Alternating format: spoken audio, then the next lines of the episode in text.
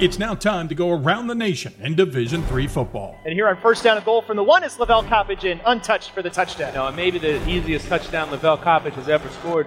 Burke looking to throw, looking in the end zone, looking for Denton, and he's got him for the touchdown. Each week, those who know Division Three football break down the weekend. There are several teams that seem to have established themselves as elite, and as we get into this postseason, it's going to be, uh, I think, pretty exciting to watch which ones emerge. I don't I don't think we can say okay these two teams are, should definitely meet in the Stag Bowl or these four teams should definitely meet in the Final Four. I think it's going to be um, you know pretty exciting five weeks of playoffs.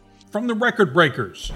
Well, Pat, he's been a guy who's averaged eight yards a carry all season. He's been a big play guy, and if you're a frequent listener to the podcast, you, you know it's not the first time that we've had occasion to mention Western Connecticut, Connecticut State Octavius McCoy. It's actually his third consecutive five touchdown game.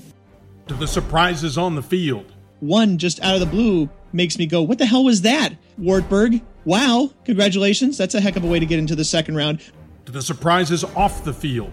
For the first time in a few years, not surprised, maybe pleasantly surprised that uh, all eight at large teams that we projected actually got in. It, it seems to me like the NCAA actually followed their own rules correctly.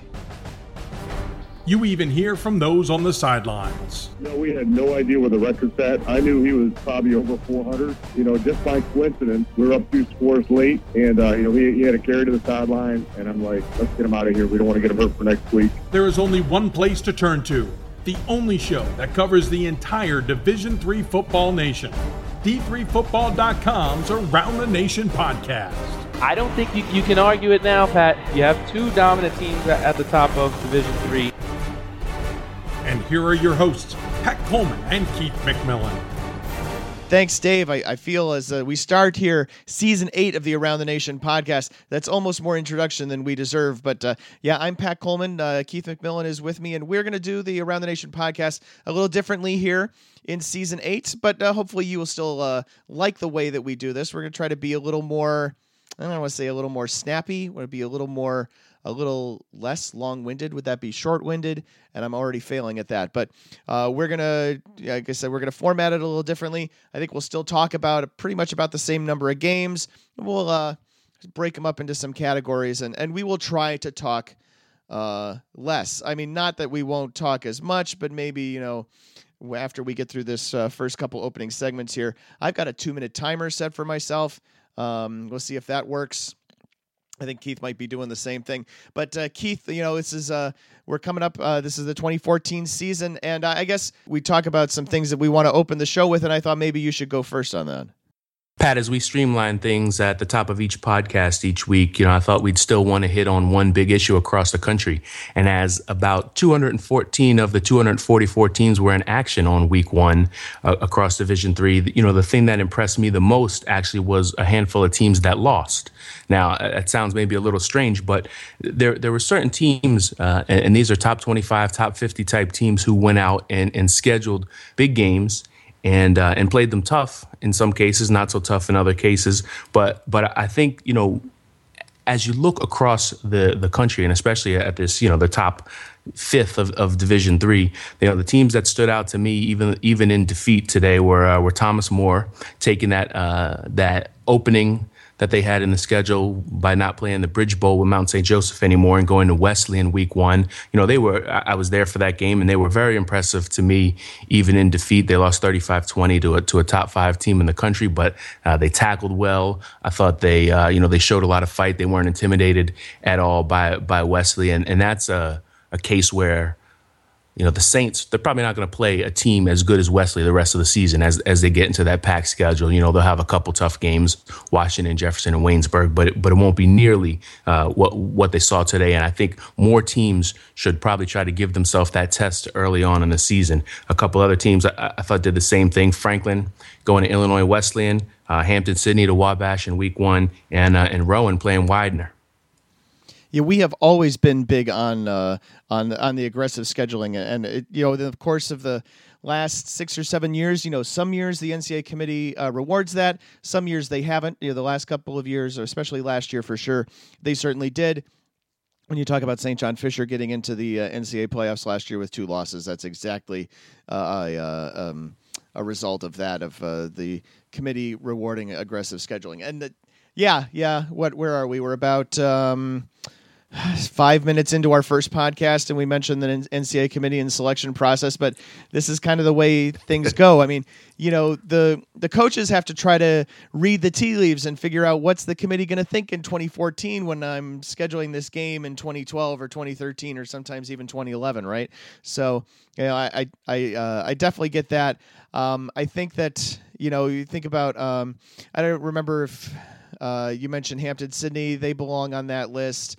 Uh, there's, uh, but those are the those are the big teams, right? Um, you know, the, we, talked about four teams that were all in the top 25. Uh, they lost. Two of them lost to teams that were ranked ahead of them. Uh, Rowan lost to a team in Widener who, you know, we could have thought the exact same thing of a couple of years ago uh, in them scheduling this. And just because they uh, went through a down year and they've had three head coaches in the last three years, I wasn't really sure what to make of the pride, but they looked pretty good on Friday night. I couldn't argue with that. That's for sure. No, and and that's what you want to see out of your out of your first game. And you know, sometimes coaches, as you mentioned, Pat, are, are scheduling this game a couple years ahead. And and I don't know if if coaches are necessarily thinking that they need to impress the selection committee so much as they just want to get their team ready for the for the the grind of the rest of the season. And you know, in the in the cases of of Thomas More, Franklin, and Hampden-Sydney, especially those three, you know, playing a an opening game against a team that may be better than any team you face in the in the conference all season, in the PAC, in the in the Heartland or in the ODAC you know th- that's about the, the best challenge you can get for your team especially when that that automatic qualifier is on the table the automatic bid it, you know will be available for you in november if you play well in your conference schedule I think you could, uh, and you go down to the maybe the other end of Division Three, not all the way down to the other end, but you think of a team like Saint Scholastica. They did the same sort of thing. They scheduled up, they scheduled aggressively. You know, the last two years they scheduled Whitworth. They weren't really in the game in a situation like that. This uh, this week, this year, they scheduled Ripon, and they have St. John's coming up the next couple of years, and that's a, a situation where it's a little bit uh, the same for them. Even though they're in a conference that's only going to ever get one bid into the tournament. Um, and Saint Scholastica, even if it goes 10 and 0, might still get sent to someone like Bethel or someone like Whitewater. Uh, still, that that's a, this is the only opportunity really for Scholastica to get out there and see a team that might be somewhat representative of somebody they'd see in the playoffs. Sure, and that's the case for a lot of teams, especially 10 team conferences. Nine year dates are filled. You only have that one non conference date to try to challenge your team with someone you haven't seen. Pat, you mentioned St. John's. I feel like that's one of the teams that probably could have pushed itself a little more in week one, found a, a better game. You know, um, Wisconsin River Falls, I think, is a, a decent enough challenge. There's sort sort of some residual effect by playing a WIAC team. They'll probably get a decent strength of schedule bump without actually having to play one of the really good WIAC teams. But but I think St. John's could probably challenge itself a little more. Uh, John Carroll playing St. Vincent you know, I don't I don't think was probably the best matchup you can get. You can, you know, you can I'd give Heidelberg a pass because probably when they scheduled the the series with Alma, Heidelberg wasn't as dominant as they've become quickly in the past couple years. And uh, and you got to give a pass, of course, to, to Mount Union and Whitewater because those two teams they have to take any game that they get. And and even though Bethany is not much of a challenge for Mount Union, Waldorf certainly wasn't any challenge for Whitewater on Friday night. You know, just the fact that those teams are able to get the tenth game, I think, is probably you know about the best they can do. They they they don't have you know anybody to choose from. I know St. John's will be scheduling uh, Buena Vista, I believe, uh, instead of uh, Wisconsin River Falls going forward here for a couple of years. Um, what I saw on Saturday uh, is the, especially the game I was at. Uh, you remember at the end of the season last year, and actually it's referenced here uh, in the opening to this podcast. Uh, Wartburg with its surprise win in the first round. Not surprised that they beat Illinois Wesleyan, but surprised that they just dominated them from start to finish in a game I think that ended up 41 to 7. Yeah, this was a uh, on uh, on Saturday night. They were really looked like they were in midseason form. They had a, a similar uh, similar defensive performance. They gave Ayrton Scott fits. Ayrton Scott is the the uh, guy who's the the dual threat quarterback for Augsburg. Uh, he'd had um, this is just his junior year. He's still got another year left after this, uh, but they sacked him five times. Kept him to negative rushing yards. In fact, kept the team, the Augsburg team, to negative rushing yards as well. Uh, you know, uh, Zach Tweet up front with three and a half sacks, pretty impressive. Uh, they the quarterback situation Logan Schrader had been splitting time with Taylor Jacobsmeyer last year, and he's the quarterback full time now, basically. Uh, he looked really good. Uh, Brandon Domeyer looked good at running back, but uh, Jake Haberman, the guy who comes in relief of him, looked pretty good too. And Jacobsmeyer still got his hand on the ball. He threw a touchdown pass. He lines up at wideout. Uh, the thing I was impressed by, there was a lot of team speed for Wartburg. Uh, they still have that big strength on the line up front on defense. And, uh, you know, as much as the Iowa Conference in the past, you know, however many years it's been since uh, Central stopped being so dominant, uh, it's been kind of a kind of a rotating, revolving door at the top. Uh, Wartburg looked like a team that is going to have a, a, a, not an easy time because that's not what I'm trying to say, but teams are going to have a hard time really uh, lining up and knocking them off their perch in that conference this year. And that's kind of uh, exciting to see, I guess, from afar. A, a team that uh, you jumped out last season in the first round of the playoffs, caught a lot of eyes with that big win over Illinois Wesleyan, and to, to come back and start off this season well, I think is uh, yeah, it makes that a team that that those of us who vote in the top twenty-five are going to keep an eye on. The other thing that uh, came out of Saturday that I, I wanted to spotlight up front, uh, we got um, a uh, I got a note from Ralph Greenslade, who's a, a uh, contact of ours and occasional contributors. Uh, he's uh, you know uh, sent us some stuff over the course of the last few years, and he mentioned something to keep an eye on. So Nick Schultz was a D3Football.com All-American lineman back in 2012. He's a Franklin grad, um, and he is a uh, a police officer in the Chicago area in Merrillville, Indiana and he was critically wounded late Friday night. Uh, as of the time that we're recording this, on Saturday. Uh, you know, he's uh, still in critical condition. That could change by the time you guys hear this on Monday morning. So um, I just uh, keep that in mind. Uh, so basically, uh, after the game, uh, Coach Leonard gave a real impassioned speech to the team and to Franklin fans who had made the trip to Illinois Wesleyan. telling them about Schultz's situation, holding a 79 jersey. That's the number that he wore. Um, you know, basically the gist was, you know, we lost a football game, big deal. It's not important.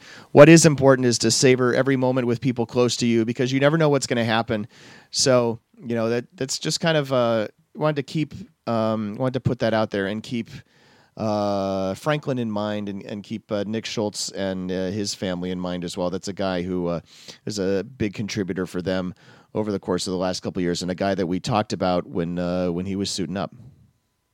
Yeah, and, and, you know, Pat, I had a, a, moment like that today. Not nearly, I guess, as as serious as, as a police officer being wounded, but um, there was a sort of a bang bang play deep in the secondary, late in the game at Wesley, where uh, safety Sean Hopkins ran into Bobby Leonard, uh, one of the wide receivers for Thomas More, and, and as he lay there, you know, he, he was only moving his head at first, and so we, you know, those thoughts go through your head that as seriously as we take every different part of this game, and you, and, and you know, you you have teams jawing at each other and and, and fans you know getting angry with with, with officials and uh, you know we're all impassioned we all love the competition and, and, and we want to see teams you know play well.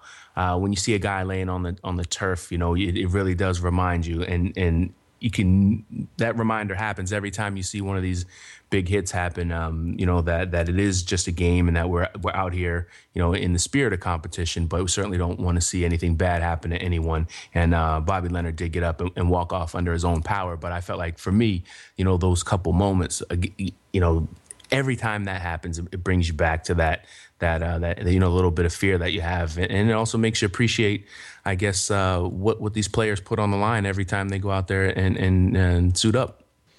We're going to move forward with the rundown. Uh, Keith and I are each going to have a game ball to give out each week, and then we will go through and we'll uh, talk about uh, some teams on the rise, teams on the fall, some things off the beaten path, and that sort of thing. And I thought I would start um, by taking your definition and completely blowing it out of the water, of course, because why would we stick with a format even though we haven't even done it yet? So uh, I wanted to give my game ball to the guy named Burish who plays defense for Wabash.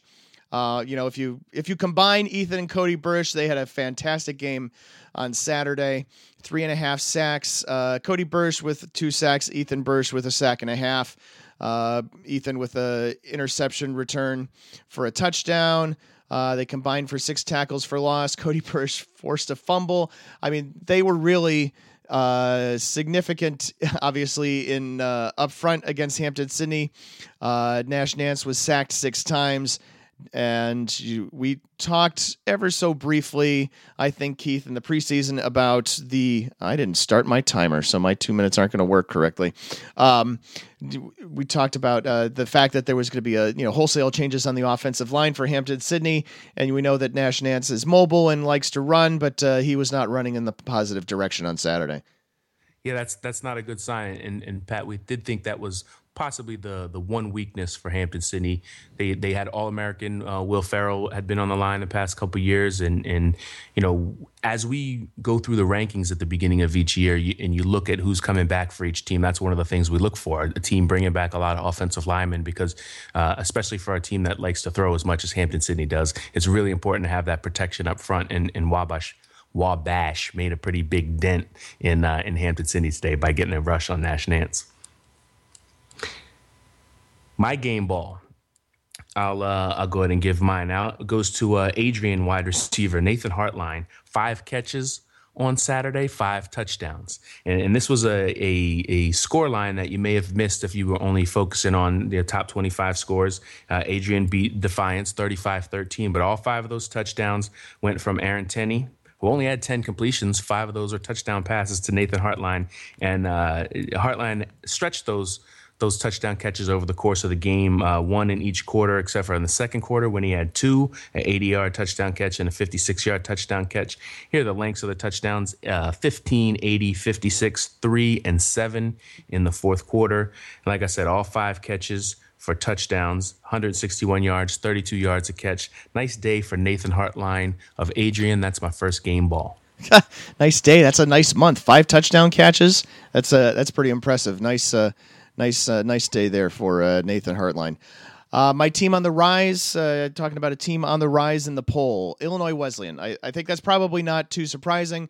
Um, you know, there are obviously some other teams that uh, did some things impressive on Saturday, but you know, Illinois Wesleyan was a team that was sitting right outside the top 25 to begin with.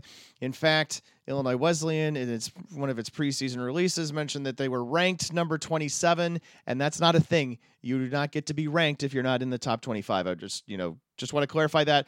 But I think that, uh, you know, even though the fact that uh, you guys have probably, you guys will see the poll before you hear this podcast, I feel pretty good that Illinois Wesleyan will probably be in that top 25. Yeah, I, I I think I'll probably vote for them this week, Pat. And I wrote down three risers in case you took one of mine, and you certainly did. Uh, Illinois Wesleyan was one of the three. The other two were Widener. We mentioned that that win over Rowan. That was a team that uh, was was probably just outside the top 25 for a lot of voters in the preseason as well. But here's my riser, Johns Hopkins we had questions about them going into the season. I think it was you who mentioned it in, in triple take. Yeah. Uh, maybe having some some doubts yep. about Hopkins, and and it happens sort of every year they graduate. If they graduate some offensive stars, you wonder are they going to be able to keep up the pace? Well, they more than kept it up. They beat up my alma mater, forty two to three in Baltimore on Saturday, and I think that's a team which personally I I, I had them on the outskirts of the top twenty five at the start of the season because uh, so few starters back on offense, but I think they'll uh, they'll move up if you think about a team that's going to be taking a fall, I mean, we talked about Hampden-Sydney a little bit, um, but you know, I, I watched a, a fair uh, amount of that game partly because I was really interested in what the atmosphere would be like. You know, it wasn't quite Monon Bell from what I saw, and you know, we'll be writing more about this over the course of the week because uh, Ryan Tipps, our new Around the Nation columnist, was at the game, so we'll hear a little bit more about that.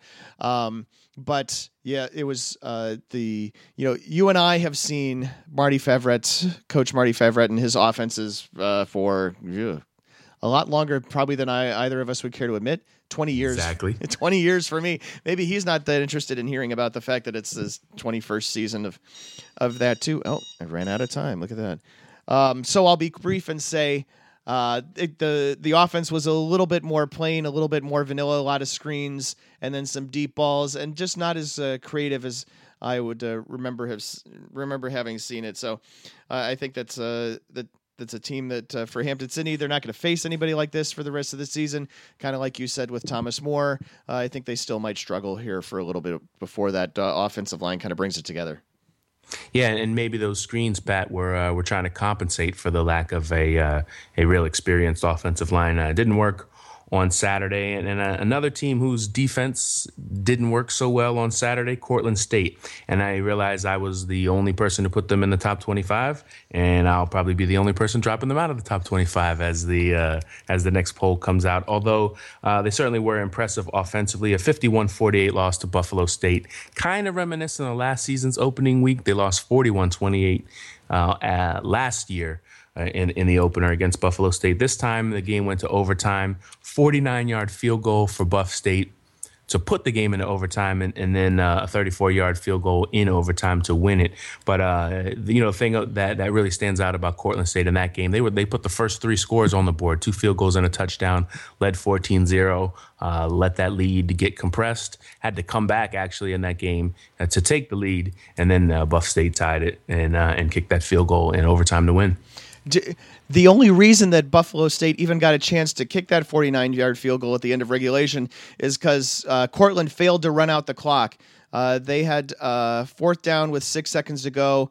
They lined up to punt, ran the ball backwards 22 yards, and slid with the uh, intention of that ending the game, but there was still a second left. So that was why uh, Mark Montana got to come on and kick that 49 yard field goal to send it into overtime, and then he had the heroics at the end. So uh, I have heard, I've seen online that there's supposed to be video of this. Uh, I would really like to see how that uh, turned out because that's. Um, that's a really not impressive, happy way to lose a game. That's for sure. Sure, Pat. You, you can watch football as, as, long as we've watched it, and we've now referenced that twice in the past oh, four minutes. But um, you're not even forty yet, right? No, no, no, no I'm not at all. Ish. Um, but but you know, you see, you, you feel like you've seen it all, and, and you really never have. Something new happens every year, and that's part of the reason why we get so excited when D three season comes back there's a lot of stuff in Division Three that goes on. Keith mentioned uh, more than 100 games on Saturday. You know, almost everybody, but a couple of teams in the OAC, some teams on the West Coast, and of course the entire NESCAC uh, were in action. So there was a lot of things that could be off the beaten path. One of the things that uh, uh was a uh, that that I wanted to spotlight is is as off the beaten path as I can make it. Since I'm I'm also kind of compiling the uh, front page roundups. It's in the roundup. I can't avoid that. Sorry, I can't uh, keep it out of the roundup just so it can be off the beaten path for this. But I was thinking about Macalester beating Carleton and uh, retain not retaining, getting the book of knowledge uh, is uh, you know the the uh, the traveling trophy between those two teams. Uh, 11 consecutive years Carleton had won that, and, and Macalester has been out of the MIAC for 12 years. They joined the Midwest Conference as a uh, football only member this year. And uh, so the Scots have been out of the MIAC for football since 2001. But Michael Abramson, Abramson, I'm not going to add that extra syllable, uh, kicked a 37 yard field goal as time expired, and Mac beat Carleton 17 14. And Adam Johnson was very happy, I'm sure. Um, sure he was. Oh, it's been a while since we talked about Adam. Hope he's doing well. uh, I had a couple of off the beaten path games. I guess they weren't com- completely uh, way, way out there, uh, but a few I wanted to spotlight. Bridgewater uh, beat Gettysburg uh, 33 32. And it, you know, it's been, I guess, 10 years now since, or, or maybe even 12, 13 years Dude. since, since Bridgewater's been a, a uh, you know, deep in the playoffs type of program, and uh, actually fell on hard times pretty recently, a three and seven season, and uh, to see them get back and to see them do it in exciting fashion against Gettysburg, uh, having to convert a fourth down late in that game to uh, to keep things alive, and then Gettysburg ha- got the ball back and had a chance to uh, to try to get themselves in field goal range, but but weren't able to do it. And and another game that you know maybe is only a big game in New England, but maybe one that we reference later in the season, Framingham State. 20, Endicott 17, and uh, you know those are games that you know in the past uh, have have had influence, I guess we'd say, on uh, on who gets into the postseason. Have had influence. I like that. Um, you think about a, a game that uh, was the most surprising. There are a lot of, of course, a lot of surprising results, and there always are in week whatever. I mean, pick a week. I think especially so in week one because you you think of what teams have coming back on paper and try to match that up with what really happens. Um, but I have a hard time kind of picturing that uh, Loras defeated Elmhurst on Saturday, thirty nine to seventeen.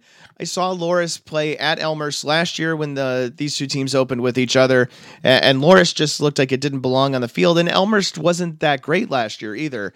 Um, you know, El- Elmhurst had, uh, was taking a big step back from its uh, second round uh, playoff team from the year before, had graduated a bunch of guys, uh, changed head coaches. Well, they changed head coaches again, and uh, Loras uh, scores, you know, 21 points in the second half. They win this game 39 17. If you, if you had, you know, I would have probably gone through uh, 95 of the 100 whatever games that were being played on Saturday and, and been uh, it would been very difficult to be more surprised than something like this.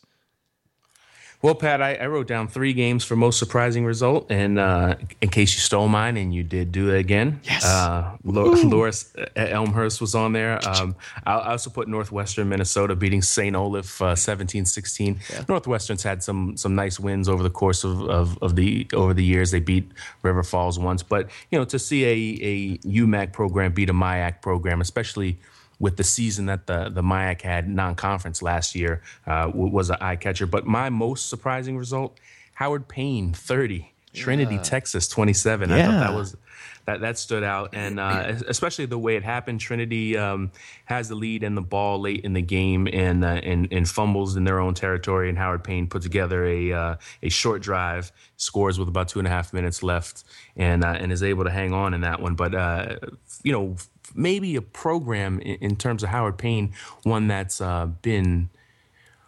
I don't know if you want to say off the radar or just has never quite been able to to to, to build itself into into a successful program uh, for them to beat what used to be the dominant team in Texas before Mary Hardin Baylor's rise. I think is a pretty big win. Yeah, uh, Howard Payne lost its uh, its best running back. Also, uh, he he transferred to Sul Ross State in the offseason. Um, it, and you know, uh, obviously Howard Payne got up off the map, off the mat a little bit uh, last year. But yeah, I really thought that. Um, you know, I, I thought that Trinity would be in a position to compete for a Pool B bid, and you know, you take that loss in Week One to somebody who you know is not Mary Hardin Baylor or Wesley or something like that, and it's really hard to kind of pull things back together and, and get back in and and, uh, and and compete for the for an at large spot when there's we think there's just two of them nationally, uh, and you picture Wesley probably having one. Um, Trinity also has to play Pacific Lutheran here before the uh, season is over. So maybe uh, it's not 2014 for the Tigers. I do think that Jerheme Urban is going to get this uh, program turned around. I don't think they're going to be able to be the dominant force in Texas anymore because you know because Mary Hardin Baylor, but I think that uh, Trinity is going to be back in a position where they're going to be competing again. Yeah, but certainly a, a, tough way to start the season, Pat, as you mentioned, because of the, uh, you know, now that the SCAC is only four teams, there's no automatic bid on the table uh, for the champion. And so you have to be really impressive over the course of the season. Remember last year, uh, Millsaps and Texas Lutheran, a couple of teams from down south, uh, only had one loss, and, and there weren't enough spots for them to squeeze into the playoffs. Um, you mentioned the Northwestern uh, game over St. Olaf. Northwestern, uh, big night for them in uh, in Roseville. I think they are technically in Roseville. Uh, they opened a brand new stadium, and everybody's very happy. So uh, a big, a lot of uh, a lot of changes, a lot of big things happening athletically, in terms of building facilities there, and maybe they will be kind of building that team back up there too. Who knows? Um, stat of the week. I figured I have to go with Tommy Michaels rushing for 182 yards and two touchdowns for John Carroll. Now, uh, granted, it's against St. Vincent, and, and you know, Keith, you mentioned this early, and that's true. It's not exactly John Carroll stepping out and making a uh, a great uh, you know non-conference matchup. I do notice that uh, two years against St. Norbert, and uh, you know at least one year, I suppose there's probably a, a, a return game against St. Vincent, and John Carroll's playing all the Catholic schools that it can, I guess, in the area.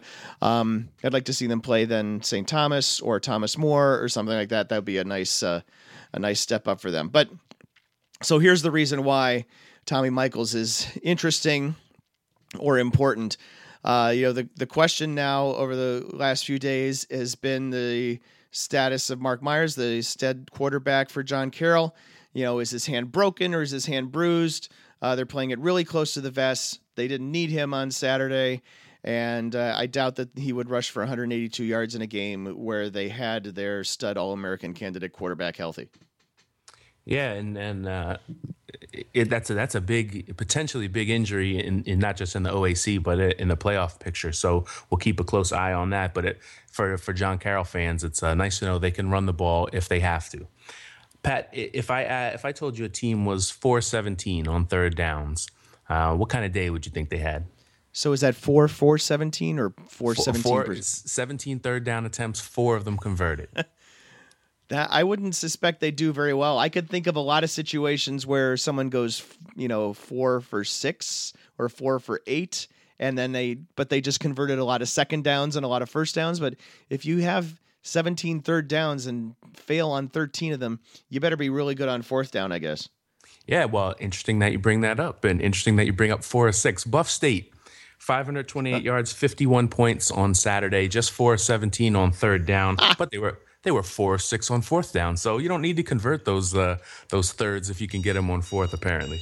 Oh, we got we got reached our two minutes on that, but I just want to uh, before we leave that, I, I, I just wanted to point out that the, looking at the box score on this, you know, the scoring summary takes like two full screens. It's just it's craziness. It's just uh, that's a fantastic game, and I really do hope that we get to see those highlights. That's something else.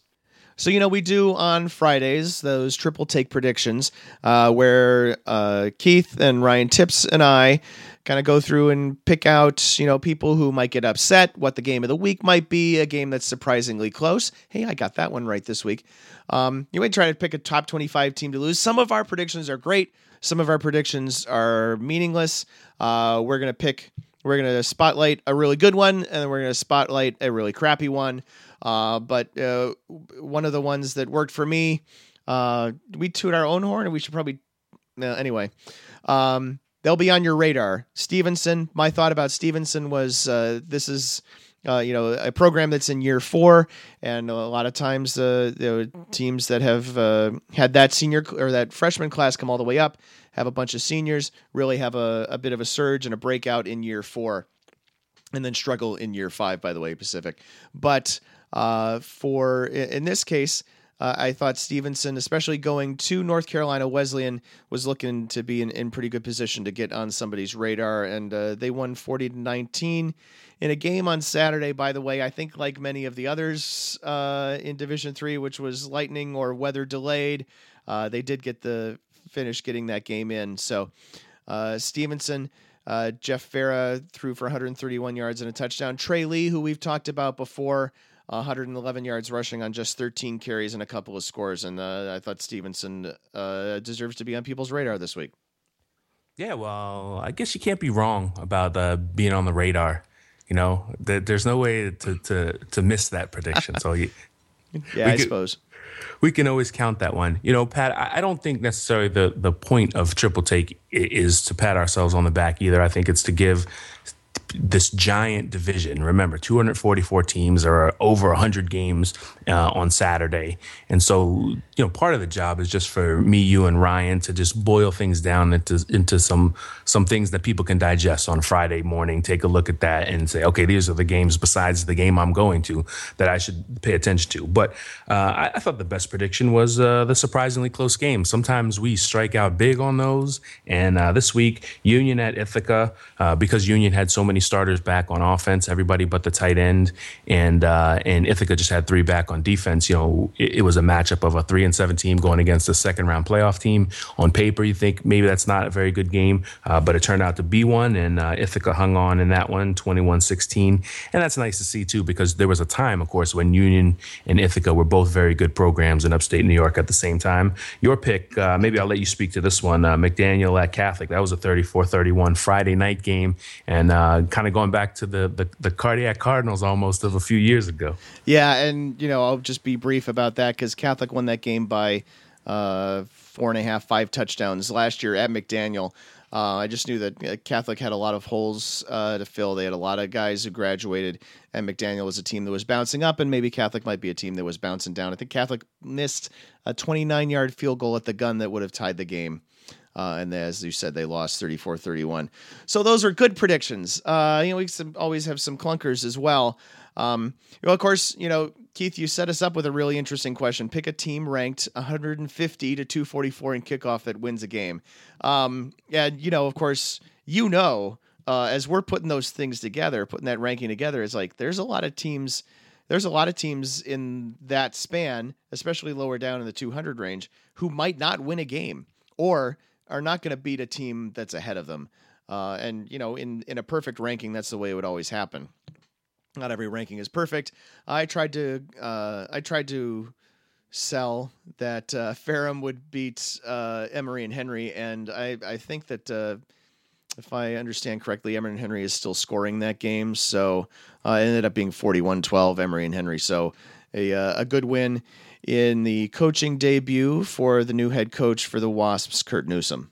Yeah, and uh, that's the Wasps don't change coaches very often. That's sort of a sort of a big one. And Pat, you're right. I, I, guess that question, by its nature, was sort of forcing us all to go dumpster diving, so to speak. Um, yeah. We we were looking for a, a, team that's very low low ranked, maybe has its uh, easiest game of the season. Uh, I think Ryan uh, picked Misericordia, which was 203rd in the preseason. So uh, that's very gutsy, just for for to pick someone to win who's ranked higher than 200. Uh, Misericordia did not win.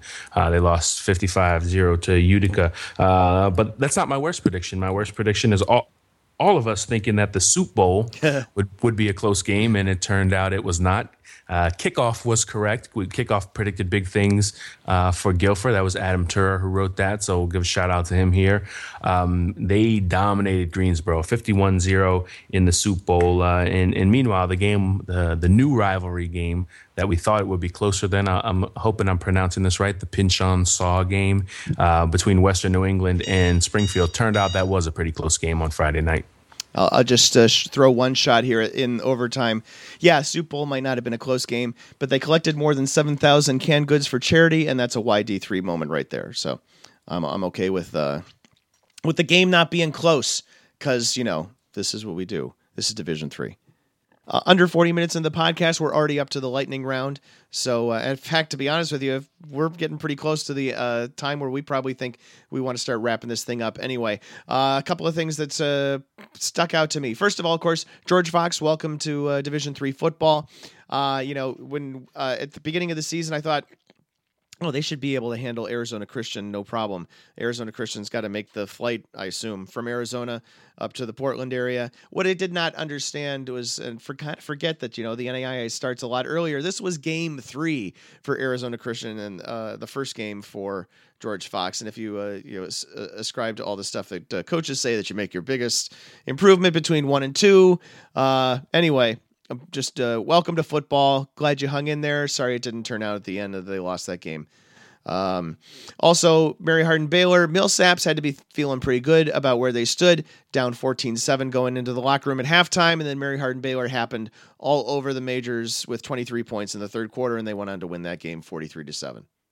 Hey, Pat, you make a good point about uh, about NAIA being on their third week, but it was also the third week for Waldorf, and uh, they didn't yeah. look so hot against uh, Whitewater. In in fact, you know the crazy thing about the Whitewater game um, I looked at the box score, and uh, you know Matt Behrendt was a third quarterback, or the, he was third listed third in the stats. He's the, the star quarterback. Took him to the Stagg Bowl last season. I thought, did he get hurt? Did they did they just not play him for some reason? Uh, but they were already on their substitute quarterback by the second quarter, and he threw four touchdown passes. Chris Nelson, I believe is his name. Uh, you know, some things we're mentioning in the lightning round, not always uh, good things for for our teams. Um, East Texas Baptist played Texas A&M Commerce, a D2 team in in Texas, and uh, lost that one 98 20 on Thursday night. They were the first D3 team in action. They gave up 986 yards, but uh, a couple years ago, we saw a similar situation when McMurry played Stephen F. Austin. That's an uh, FCS team. They lost 82-6, I believe, in the in the opening weekend.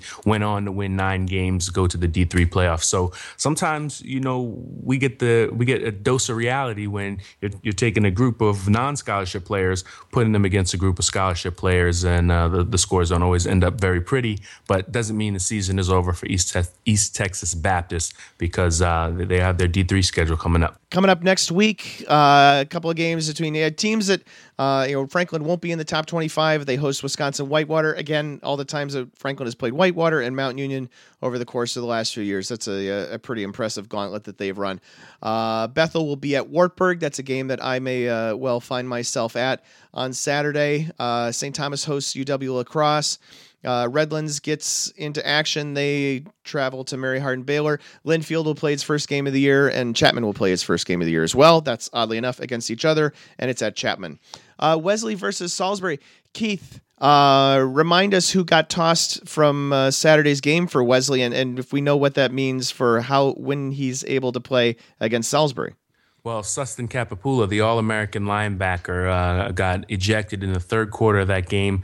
Uh, it was sort of an odd situation. The, the, the play happened on the other side of the field. It was a big hit, and uh, the it was sort of carryover from a play before where Capipula had had put a huge hit on uh, on Bobby Leonard, uh, the the wide receiver from Thomas More, across the middle. And uh, I don't know if he was still still jawing, but he picked up a second personal foul, thrown out of the game. And um, the rule, as I understand it currently, as we're recording this podcast, is if you get thrown out um, in a, in the second half of a game.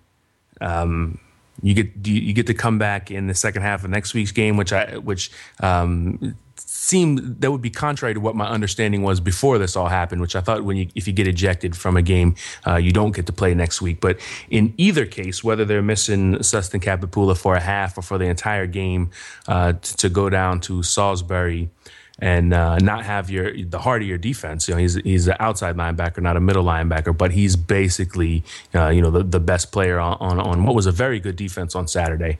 Thomas More was you know averaged 40 points a game, well over 400 yards a game last season, and uh, Wesley's starters you know held, held them to seven. Um, you know, Tom, Thomas Morris scored a couple touchdowns late, and um, they held him to seven when Capapula was on the field. Let, us say it that way. But uh, Salisbury has that triple option offense, which is tough to prepare for. But Wesley probably knows it as well as anyone.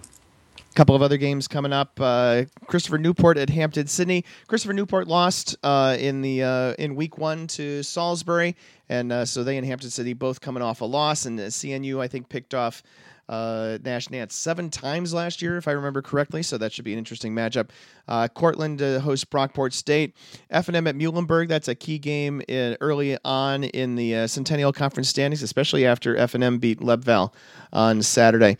Uh, one game I wanted to spotlight and toss back to you for reaction, Keith. Uh, Salve Regina hosts Montclair State, and then I saw over uh, the last week and a half or two weeks, NEFC coaches being all happy about the fact that they had gone out and scheduled some more non New England teams. And I'm thinking, hey, maybe those are guys who listen to the podcast because I think that's about the thing that we've been harping about uh, in that conference. Or more, uh, maybe on the more positive note, uh, rewarding and praising schools like Salve Regina who do step out and schedule uh, New Jersey teams and upstate New York teams and that sort of thing.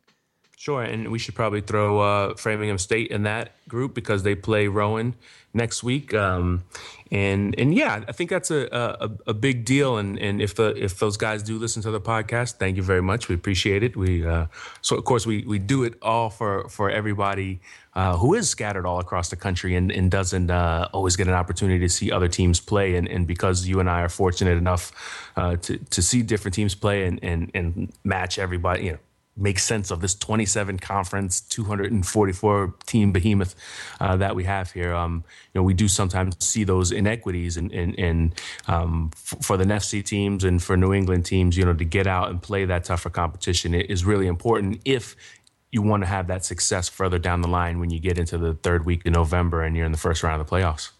Other games uh, next Saturday Widener they go to Lebanon Valley uh, there was another one further down here. Millsaps at Mount St. Joseph. And Mount St. Joseph off a pretty impressive win Saturday where they defeated Augustana. And Millsaps going to be coming in maybe uh, at least a little bit with its tail between its legs and then has to make an interesting trip. Yeah, that's kind of a random game, and there, in, in, sometimes you know teams, especially early in the season, just have to fill out each other's schedule. But uh, you know, Mount St. Joseph Millsaps was, is is not one we've seen before. And uh, speaking of, of, random games, I guess we should probably I should have probably mentioned this back in the lightning round, but uh, Pomona Pitzer uh, and MIT got together uh, on Saturday, and uh, that's that's not, necessarily as random because the schools at least kind of have a similar academic profile, maybe, but um, it, it's about as long a trip as you can make in uh, in D three or in the continental United States, going from Southern California to Boston. Yeah, I don't think uh, unless they're going up to Husson or something later, I don't think we're going to see uh, a trip longer than that this year. Uh, we got the Secretary's Cup between uh, Merchant Marine and Coast Guard Academy. Uh, Texas Lutheran got a, getting a chance for revenge. Remember how Hardin Simmons just blew them out and knocked them out of any playoff consideration last year. They have a chance to uh, to uh, kind of get some revenge for that here coming up this week. Yeah, and that, that was a big, big game last season, not just because it was the 73-44 final, uh, you know, one of the, the few wins for Hardin Simmons last season, but it had repercussions all the way across D3. People at, at Wash U cared about that result. People at Millsaps cared about it. Wesley, Framingham State, everybody, that, that was a big result, about as, as big as it gets within that Pool B group. Wash U travels to Rhodes. That's been a great kind of under the radar rivalry in previous years, and it'll be a conference game next year. And of course, the battle for Alabama when uh, Birmingham Southern goes to Huntingdon. Coming up this week, Keith, I would ask you what you're writing about, but that's not happening anymore. Give us a little, uh, give us a, give the the listeners a little bit of uh, talk through about that. Well, basically, uh, you know, Pat, you and I, as long as we've been doing this, we've also maintained full time jobs, and so um, for me, I, I wanted to I, I want to do around the nation. I want to do it really well, and I did it for 12 years, I guess. And I wrote it around the region column for a year before that. So you know, after 13 years, I don't want to say I'm out of ideas, but maybe it's time for a fresh voice. And, and Ryan Tipps uh, certainly has earned it. And I know, you know, he and I have talked a little bit, and, and he knows uh, he has a different writing style than, than I do, and that's good. I think we saw uh, got a little taste of that in week one where he uh, talked about the the Wabash Hampden-Sydney game, and I'm looking forward to reading his columns and the rest of the around the region columns. Uh, we we have some uh, you know pretty good columnists line up once again, so uh, I think the the coverage you know it doesn't change a whole lot and and for folks who enjoyed uh, around the nation with me now we, you know we still have us doing the podcast and uh, I won't be too far gone but um but it is very difficult on weekends to go from being consumed by D3 on Sundays to to being what my regular job is, being consumed by the NFL. I'm sorry, consumed by D3 on Saturdays, being consumed by the NFL uh, on on Sunday and Monday, and then trying to go back sometime during the week and and, and, and think through D3 again. So I, I, think that's part of the reason why uh, I didn't mind handing it off, and I'm uh, I'm glad we have uh, people on staff uh, like Ryan Tipps who can who can take it and and run with it. Yeah, Ryan Tipps was uh, around the Mid Atlantic columnist for several years. He'd been serving in an editorial role. He'd been uh, mentoring some of our younger writers and doing some editing, which is something I will miss. I'm actually looking for an editor if uh, people who are 49 minutes into the podcast have editing skills. Uh, yeah, and, and no Division three. Give me a call or drop me an email. So, around the region coming up this week, uh, of course, and around the nation columns from Ryan Tipps. Uh, also, we will continue to do some video stuff this year. We are not going to go out and do D3 reports ourselves as heavily as we have in previous years. Uh, we will try to do them. We'll save that sort of coverage for, you know, um, for, for games that are uh, a little bit more meaningful in the uh, national or even regional landscape. Uh, we try to uh, replace those things with interviews when ga- we're at games, that sort of thing. And you guys may still feel free to do those, and, and we would be glad to include them in our uh, weekly list, in which we will also include uh, game highlights and that sort of thing. Uh, play of the week nominations. We know there are coaches who are listening. those are due by 5 p.m. Eastern Time on Monday. we want to see those, and we really would like to see uh, some kind of finished products, not just two separate files, one wide, one tight. If you give us a little help here and edit those things together, so I don't have to keep uh, paying Dave McHugh so much to help me out with that stuff, or taking time away from my day job on Monday. I'm sure nobody at my day job is listening to this podcast. I certainly hope not. Um, but we're recording this on Saturday night. This is my weekend other stuff. Uh, you know, we'll continue to do uh, coverage throughout the course of the week. Uh, we'll have the uh, team of the week uh, presented by Scoutware. That is our weekly honor roll. SIDs all got an email about this last week with reminders about how to do that as well. So we, uh, you know, we hope to see great nominations for that as we pick the top player at each position from across the country for the past week. And give us your feedback. Uh, let us know. Do you like the uh, you like the way this podcast uh, went compared to the previous eight years, seven years? Um, you know, tell us about that. Tweet us, drop us a line, state stating point of view, comment at the bottom of the page. All sorts of various uh, wonderful possibilities for you to tell us what you think about that sort of thing. So. Uh, that is the Around the Nation podcast for week one, September 7th, 2014, September 8th, 2014. Uh, for Keith McMillan, I'm Pat Coleman, and we will see you again next week on the podcast.